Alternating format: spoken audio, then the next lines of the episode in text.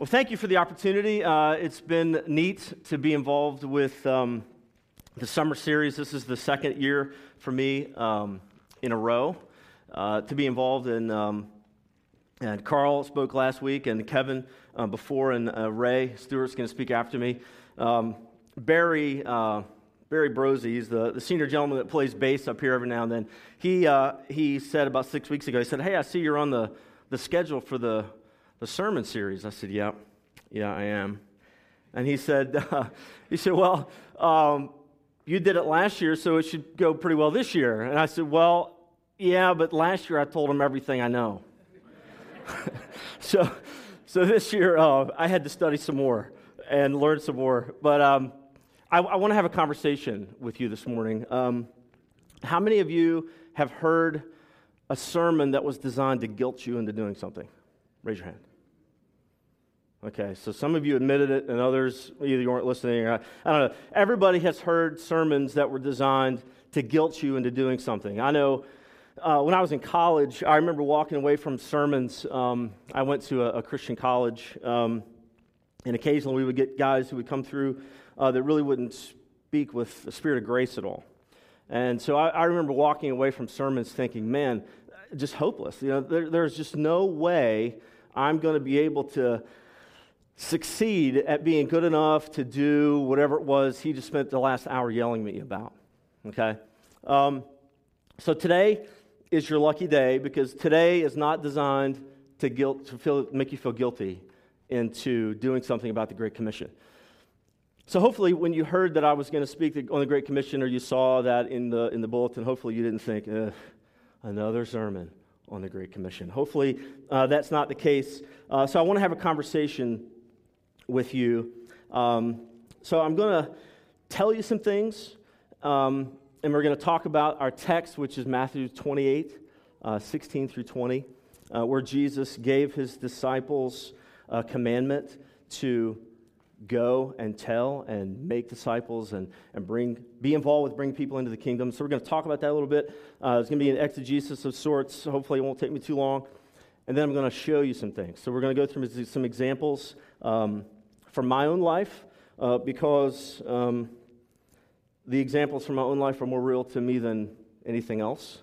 So hopefully we won't focus on that too much. But then I want to just go through some real examples about sharing our faith. And I was standing back here because I didn't want to interrupt Christodas, and he was talking about the gospel and being involved with what they do, with what he does in India. It's kind of interesting. In a moment, I just kind of felt... Why do I even need to have this discussion today?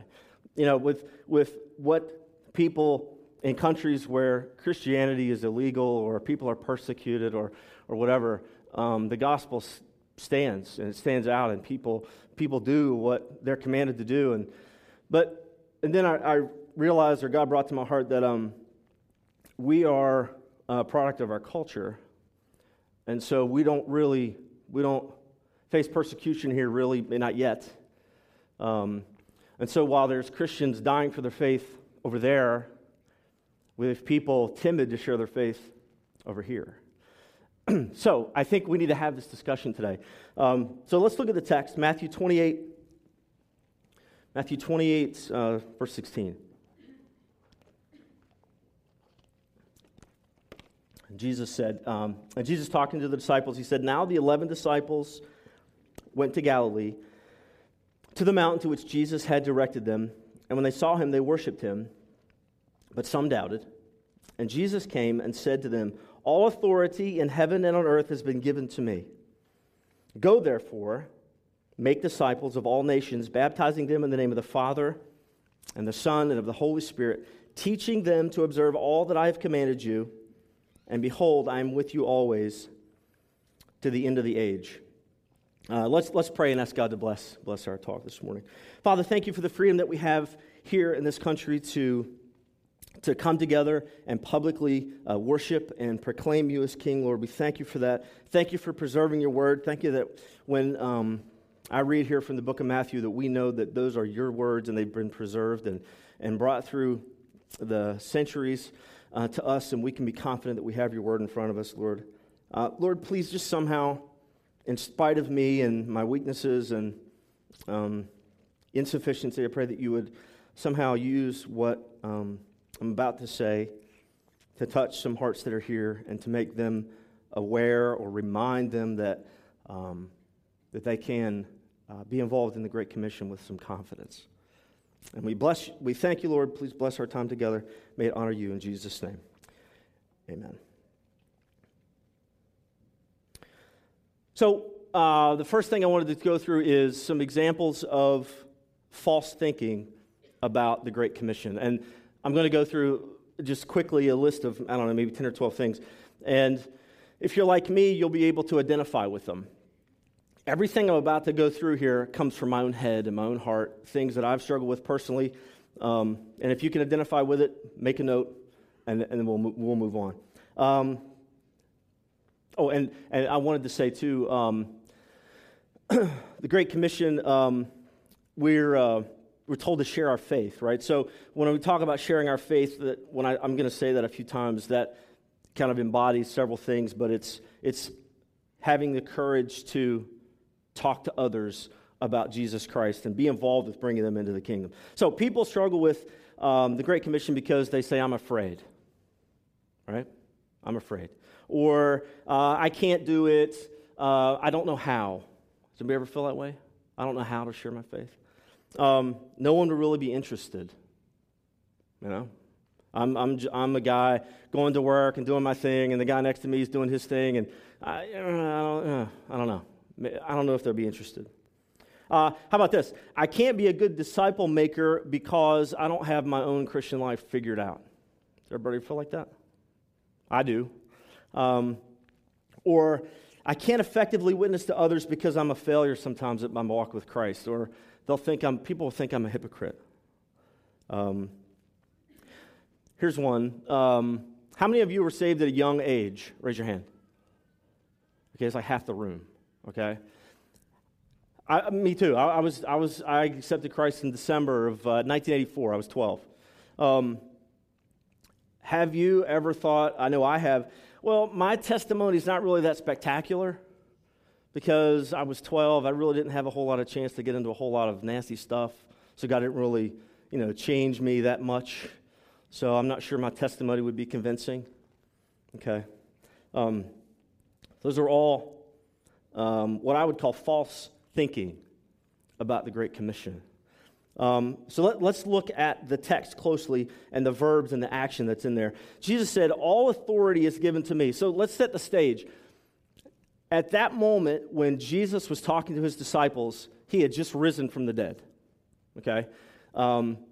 Just a couple of verses before, the religious leaders and the soldiers were conspiring amongst themselves to figure out how they were going to lie to the people to answer for where Jesus went.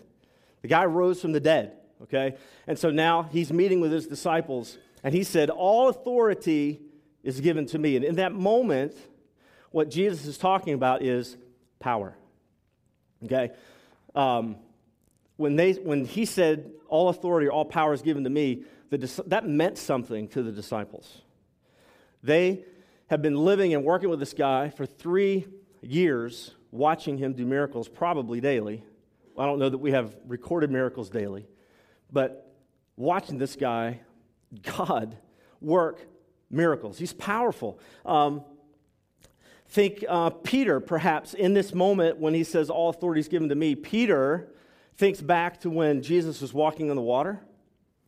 Well, that meant something to them. That means something to me because I love my job here at the church, and I work with the music, and I work with the musicians, and I work with people, and I occasionally get involved with discipling people, and I make some calls, and my church work. But I have a day job, and I'm an engineer, and engineers were nerdy when it comes to science.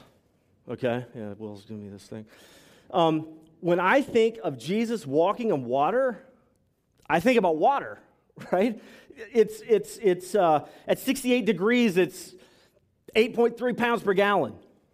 Okay, and when it flashes the steam, it releases 1,000 BTUs per pound, and it's the Newtonian fluid. Okay, everybody's looking at me like I'm an idiot, right? what that means is its viscosity doesn't change. No matter what you do to it, it never gets thick enough to walk on. Okay? And there was a storm. And the Sea of Galilee is 65 miles, square miles.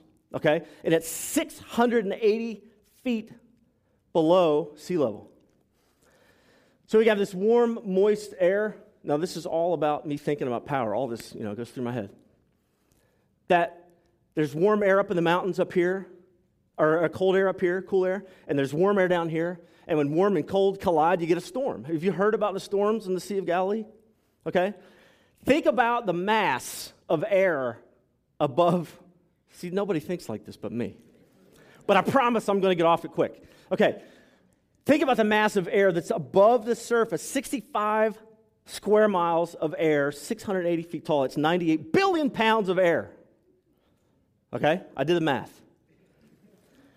So we have 98 billion pounds of air swirling around on the Sea of Galilee. We got these guys 6 miles on the other side of the ocean, or the sea, in a boat, tossed around by the wind. And Jesus is walking on the water. You know how crazy that is? That's nuts. But Jesus is walking on an Newtonian fluid with 98 billion pounds of mass of air swirling around. And the men on the boat were afraid because they see some spirit. They know that spirits are real, right? They've seen Jesus exorcise demons and all this stuff. And so they're afraid. And Jesus said, hey, don't worry, it's me. Have you spoken to somebody in a windstorm yet lately? You don't talk, you yell. That's a miracle all by itself. He's miles across the sea, and Jesus says, hey, don't sweat it, it's me. And so Peter says, okay, speaks back, another miracle, speaks back to Jesus, and he says, well, if it's you, let me come out there. So now Peter's walking on a Newtonian fluid. It's amazing. It's amazing. And it shouldn't be possible, but it is, because Jesus is powerful. He's powerful. All creation belongs to him. He made it. He controls it. Cellular biology is his. He turned water into wine. He raised people from the dead. He exorcised demons. When he would walk into the presence of a demon, we see it, we read it. They knew who he was. He declared who he was. It was powerful. Powerful. And so when he said, all authority is given to me, I believe in that moment the disciples probably thought of all that and realized that he was powerful. Let's move on. Later in the verse, he says, all that power is given to me by God. And so he says, go therefore. So go, something that I learned in the study of this verse, go is the primary verb in that text, in the text. It's go. And so that's what we're supposed to do, is go and make disciples. And then the other verbs in the verse tell us how we're supposed to do that, okay?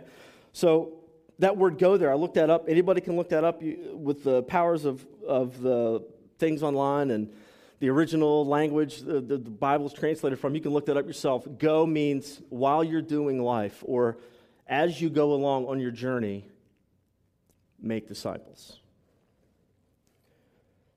And so making disciples embodies a whole lot of stuff, what I don't have time to go into really of that one phrase, but making disciples is sharing Christ with them, seeing them come to Christ, and then spending time and investing in them and teaching them the ways of Jesus. And so we're to make disciples of all nations, and nations embodies all ethnic groups, not just the countries, but all, everybody.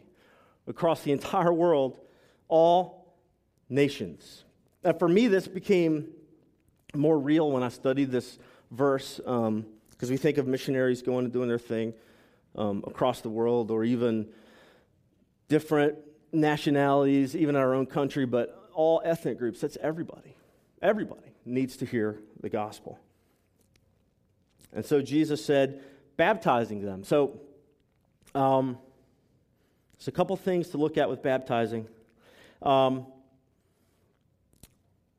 we look at baptizing, baptism is a symbol of death, burial, and resurrection of Jesus Christ.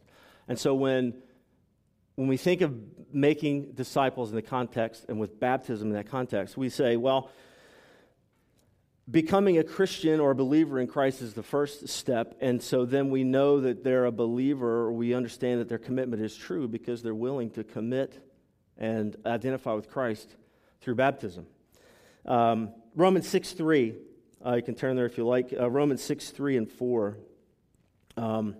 Baptism, this is scripture about baptism. All of us who have been baptized into Christ Jesus were baptized into his death, and we were buried, therefore, with him by baptism into death, so that as Christ was raised from the dead by the glory of the Father, we too might walk in newness of life. And so when we're making disciples and we're baptizing them, we're seeing them come into a new life from sin, forgiveness, through grace, and we see them come into the family of Jesus Christ. So if we see someone who says, yeah, I'm going to be a Christian, but then we don't see any commitment, or we don't see any willingness to commit, then maybe we shouldn't necessarily start teaching them. Maybe we should continue sharing the gospel with them, because we wouldn't want to convince them of any works-based efforts. But anyway, that's baptism. So, and then, almost done with the exegesis, but I think it's important. So Jesus said, all authority is given to me. Because this is true, go while you're doing life, while you're on your journey, make disciples, baptizing them, seeing them come to Christ. And then he said, behold, or take notice, hey guys, pay attention to what I've just said. I'm with you. If you look at with, that's the same principle of being with. God is with us when we're introduced to Emmanuel in Isaiah. And then also in Matthew chapter 1, verse 22, where it says, Emmanuel is with us. It's the same thing. He's with us. And he's with us until the end of the age. So until his plan is complete, we are to keep in mind that he's powerful. We're to go and make disciples, and we're to do so until the end of the age, or until his time is complete. So that's the text. Okay, so I've told you some stuff, and so I want to go into some examples. When I... A couple years ago, a year and a half ago, I was thinking kind of along these lines, and I said, well, you know, I don't have any non-Christian friends, and that's a problem when you need it, when you're wanting to share the gospel, or you're going to go about sharing the gospel with people. And there is there's this club that I joined. I ride a motorcycle, and I like to do that a lot. And so I was looking online, and I was trying to find, I was planning a day trip for myself. I was going to go out and ride around in the mountains and whatever. And I was looking online for a suggested route to follow. And I came across this group, and they were a sport bike riders club. So they're not just motorcycle guys that they're like rolling roadblocks, and they roll around. These guys actually get serious about riding. So I wanted to be involved with this. And so I looked at it, and I looked it up, and I kind of figured out what they were about. And so I talked to my wife, Amy, and I said, hey, there's this group that goes out searching out twisty mountain roads. I want to be a part of that. And so we talked about it, and I said, you know what? This would be a great opportunity for me to be around non-believers. So she agreed, and that's great, because now once a month I get to spend an entire Saturday running around the mountains on my motorcycle. But the interesting thing is, I'm getting to know these people, and they are, they're a pretty foul bunch. They really are. So I joined the Facebook page.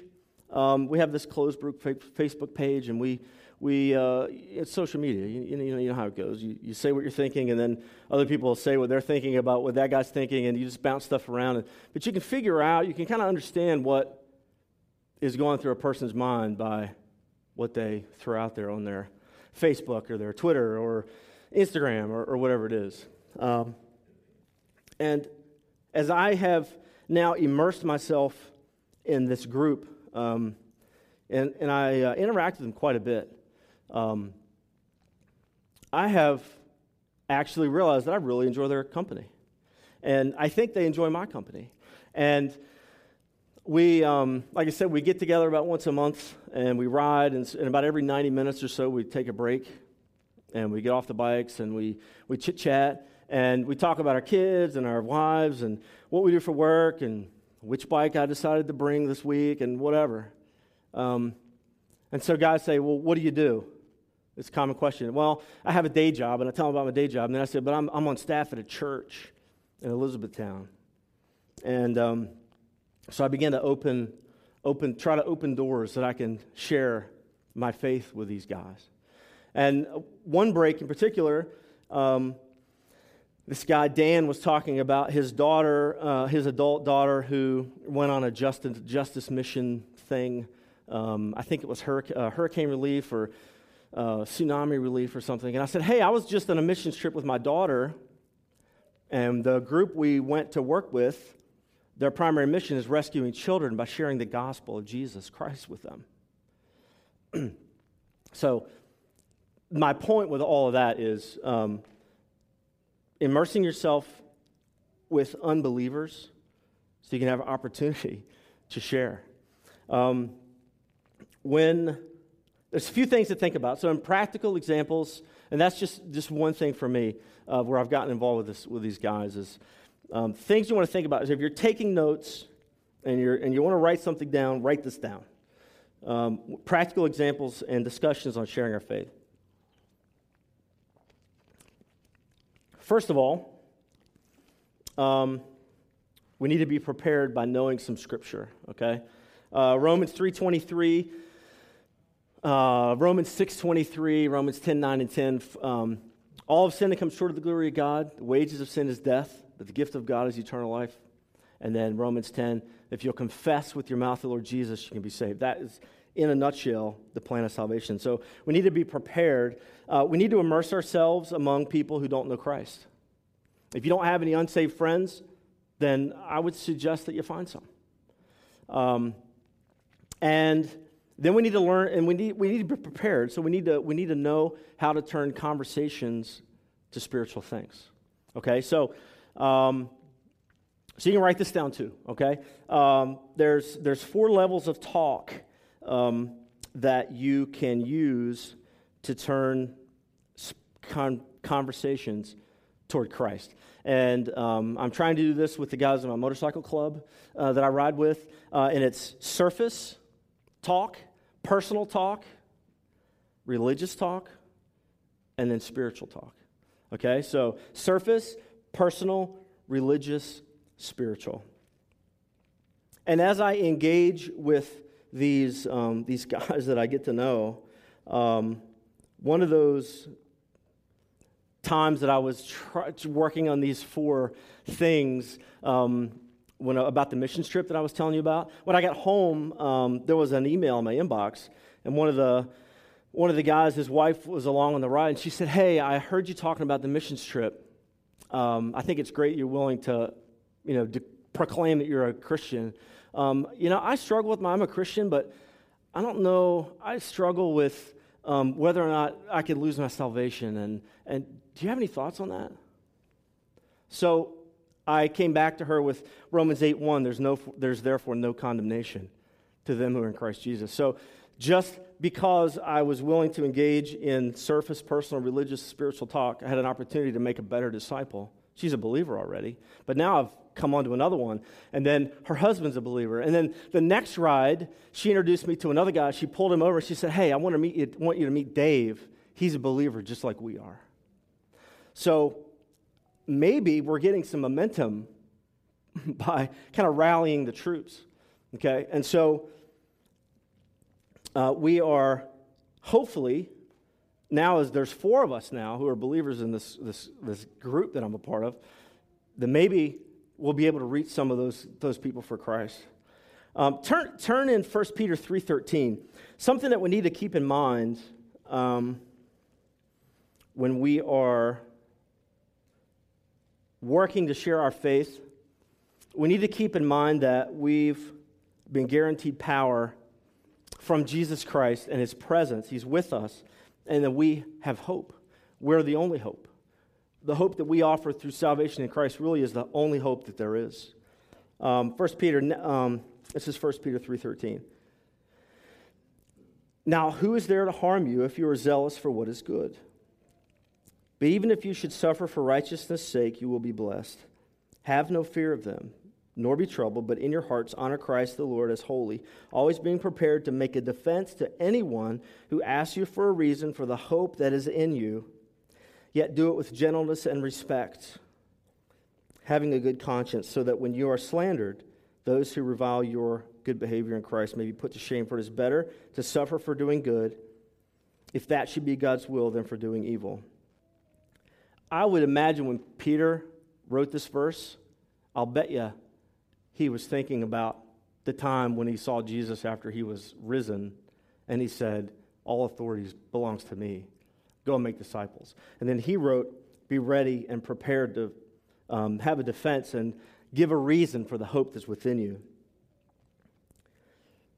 So, as I get to know these guys, and there's Mark, and there's Dan, and there's the other guy, Dan, and there's Wilson, and there's Will, and there's the other guy, Will. As I get to know them, I think to myself, well, who's going to share Christ with these guys if it's not me? Or if it's not Lisa or Paul, the other people that I know, who's going to tell them about the hope that they have? And as I watch on their Facebook pages, and I read what these guys write, they're hopeless. They got nothing. But I know what their hope can be. I have it. And I can share it with them. And what I want you to grasp of this big illustration about what I'm doing is not about me, but I want you to catch the passion too. And I want you to love people and know that you may be the only hope they'll ever have.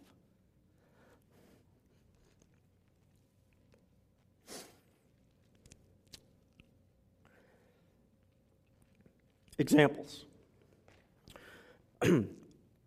Examples of what this looks like. Living on our faith. So, on Sundays, after we finish our rehearsal, I like to make a run up to Turkey Hill and get coffee and peanuts. And I eat more peanuts than probably most elephants, okay? So we run up there, and Ben or Katie or Will, whoever's around, I say, hey, let's go make a run for coffee. And there's a gal up there that works up there, and I hadn't seen her before. And so I said, hey, and I looked at her name tag, hey, Casey, how are you doing? And she said, I'm good. And I said, what's going on for you this summer? And she said, I'm about to graduate from high school. I'm going to nursing school in the fall. Oh, yeah? Where are you going to nursing school? Millersville. Okay? End of conversation. I come back down here, all right, and get my game face on for work, for church, for leading worship. So the next week, or maybe 2 weeks later, Ben and I run up there again, and she's there. Hey, Casey, how are you? She looks at me, and she's like, I'm crazy. She doesn't. So remember, I'm the guy. I forgot to tell you. In that first meeting, I said, I'm the worship and music guy at the church over the hill over there. Okay. So next week, I said, hey, Casey, how are you? She looked at me like I was crazy. I said, remember, I'm the guy, the music guy? Oh, yeah, I remember you. And at this Ben looked at her and said, hey, I know you. You're my neighbor. So now I'm not a crazy old creepy guy. Right? I am a real person who has a real interest in her, who's hanging out with one of her peers, who's also a believer, right? So will I ever have the chance to share the explicit gospel with her about sin and forgiveness and salvation at the counter up there? I don't know, maybe not. Maybe not. But I planted a seed. And maybe Ben will be coming home from work one day, and Casey will be coming home from work one day, and he'll have a chance. Or Ronnie, who's Ben's sister, will come home from work one day when she's coming home from work one day and say, hey, I heard you bumped into my brother at Turkey Hill. Huh? And maybe she'll have a chance to share. But it's living out our faith, always being conscious of the opportunities that we may have to share with other people. Example. Now, I had worked out this great example, and there's usually a row of kids right here, and they are not here. I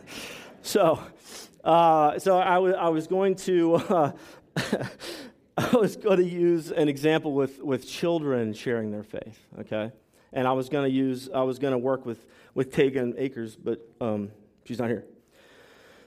So I'm going to try to use the example anyway, and maybe the other kids who are in the room that I wasn't sure if you would trust me enough to get you up here on the platform. So I'm not going to do that.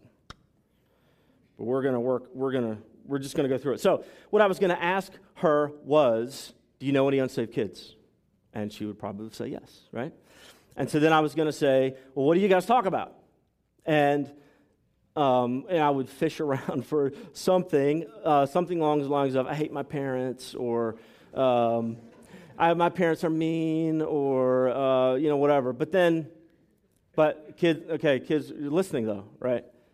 Younger guys, now think about this. Your parents are the biggest authority in your life. They represent they're probably the most significant people in your life, and your parents let you down, right? Occasionally. Sure they do.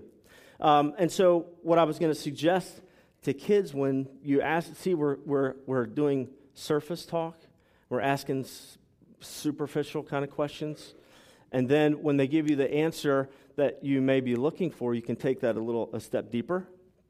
Okay, and so somebody complains about their parents, and you say, you know what, my parents aren't perfect either, but I have a heavenly Father who's perfect. Can I tell you about him? If they say yes, the door's open. Romans 3:23, Romans 6:23, Romans 10:9 and 10, bam, bam, bam, share the gospel. If they say no, door's closed. It's okay. It's not your job to win people to Christ. It's your job to simply obey and to share and to be prepared. Because God's going to bring into the kingdom who he brings into the kingdom, and we want to be involved with that, right? In obedience. Okay, now I do have another example, all right? And Andrew Toth's going to help me. And he knew about this. So I've showed the younger guys, 13-year-olds, kind of what it means to turn a conversation to spiritual things. Now, this is Andrew. How's it going, Andrew? Good. Are you nervous? No. No, he's up here all the time. He plays drums.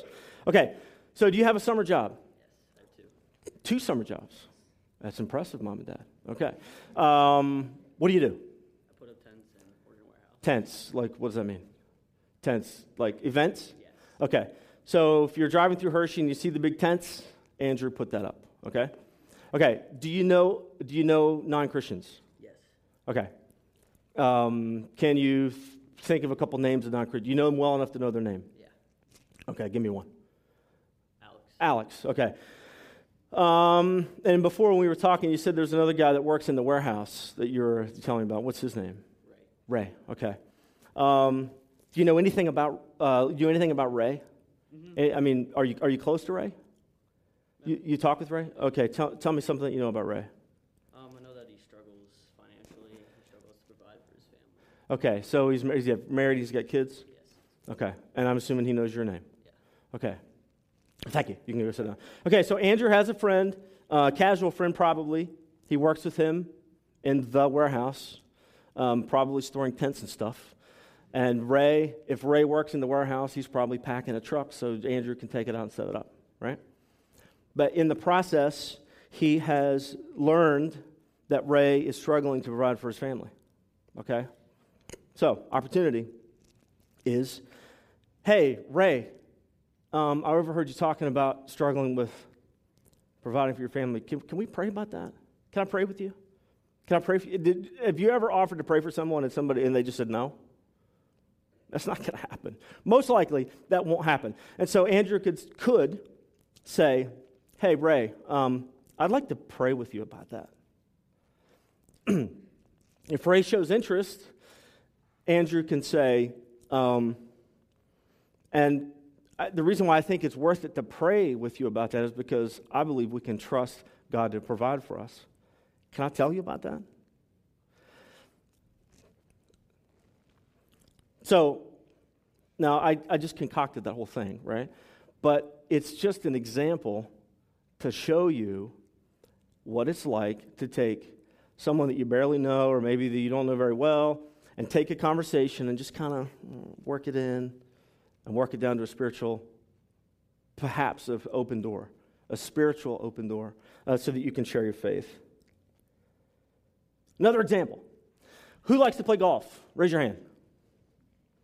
3. Come on. Participate. Who likes to play golf? All right. Okay. How many of you golfers are retired? Raise your hand. 2, 3. Okay. So retired, or maybe you're off on a Saturday. But here's the idea, okay? That club, that motorcycle club I told you about, they're on Meetup. Write this down. Meetup.com, right? So you guys who like golf, if you go to Meetup.com, you can find thousands. There's like 125,000 meetup groups out there, okay? And they're all looking for something, to do something or participate with somebody or do whatever they like to do with somebody else that likes to do what they like to do, right? So an idea is for those of you who like to play golf, especially the retired guys, because you've maybe got some time during the day, is sign up on Meetup.com and then go play golf. How about that? And then now, and you can expect that you're welcome there because you signed up and you're part of the group. And so you can go and you can get in a foursome and you can sit in a cart, and now you've got a captive audience for an entire day to talk about whatever it is they want to talk about, right? So you can talk about surface stuff. What do you like to do? Do you have kids? I have kids. So when you tell somebody about something about yourself, then you have kind of indirectly given them a license, yourself a license to ask them about the same thing, right? So, hey, what do you do? I'm a marketing representative for so-and-so. And you say, well, I'm retired, but I get involved with a church. And then later, maybe 2 holes down, you can say, do you go to church anywhere? And if they do, you can say, what do you believe at your church?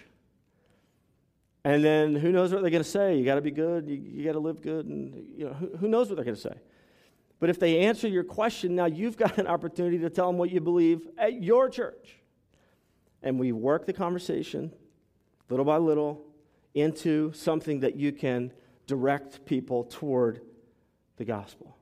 And then you can use the scripture that you've studied and be prepared with Romans 3:23, Romans 6:23, Romans 10:9 and 10, 1 John 1:9, so on and so on and so on. Martin Luther had some thoughts on sharing faith. There was a gentleman who had come to Christ, I guess, as a part of his ministry, and the guy came to Martin Luther and he said, "What is the best way for me to share my faith?" And Martin Luther said, "What do you do?" And the guy said, "I'm a cobbler. I make shoes." Okay? And Martin Luther said, "Make shoes, make good shoes, and sell them at a fair price." That's what you got to do, man. Make shoes, make good ones, and sell them at a fair price. Living hospitality around other people, living out your faith, working that surface talk to spiritual, to personal, to religious, to spiritual. And as you work through those things, if the doors are open, you're doing the surface talk, they want to talk to you, all right, let's step into personal talk. If they want to engage you on personal talk, then you take it a little deeper into religious talk. Religion's easy to talk about. Everybody's got some kind of religion.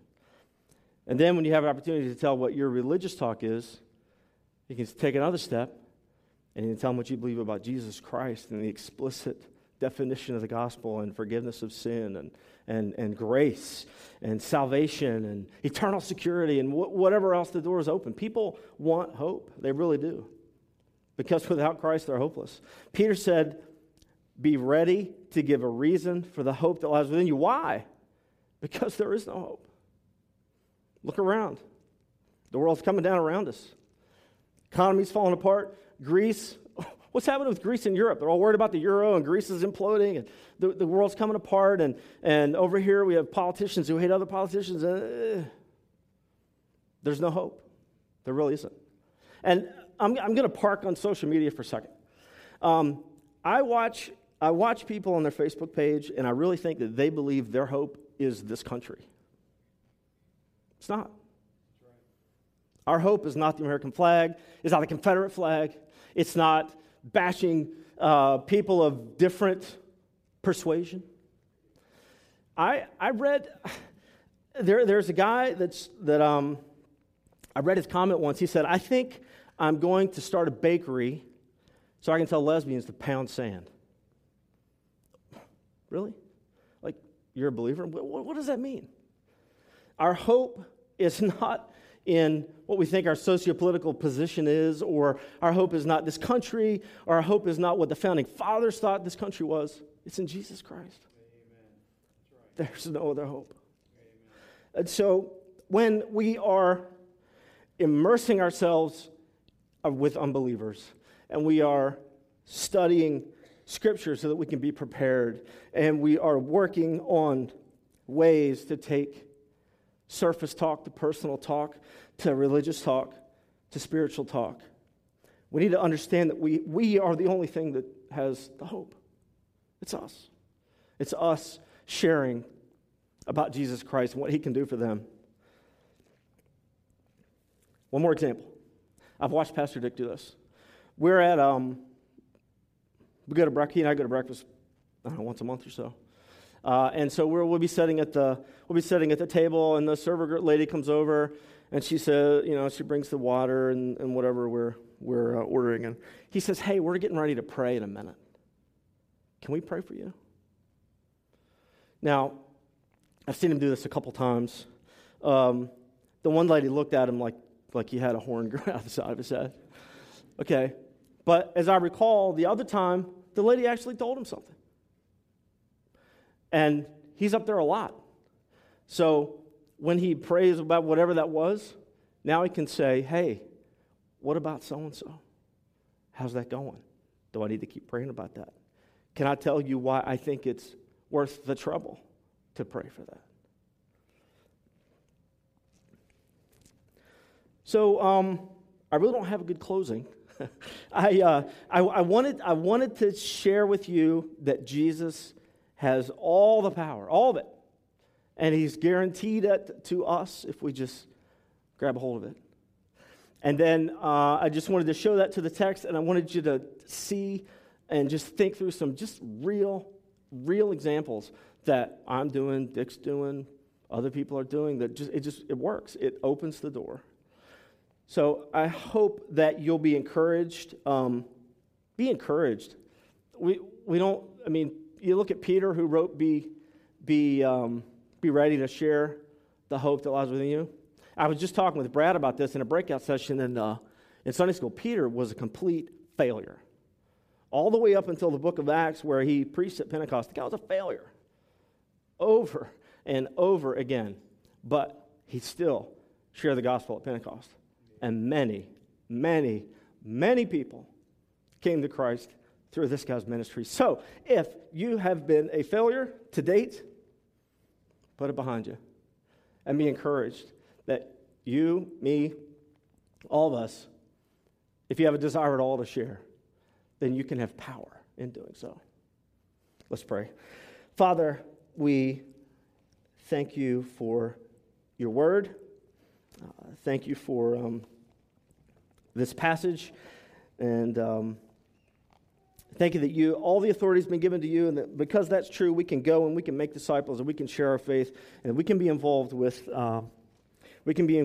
seeing people come to Christ and investing time into their lives, and so that they can learn what it means to be a believer. In Jesus' name, amen.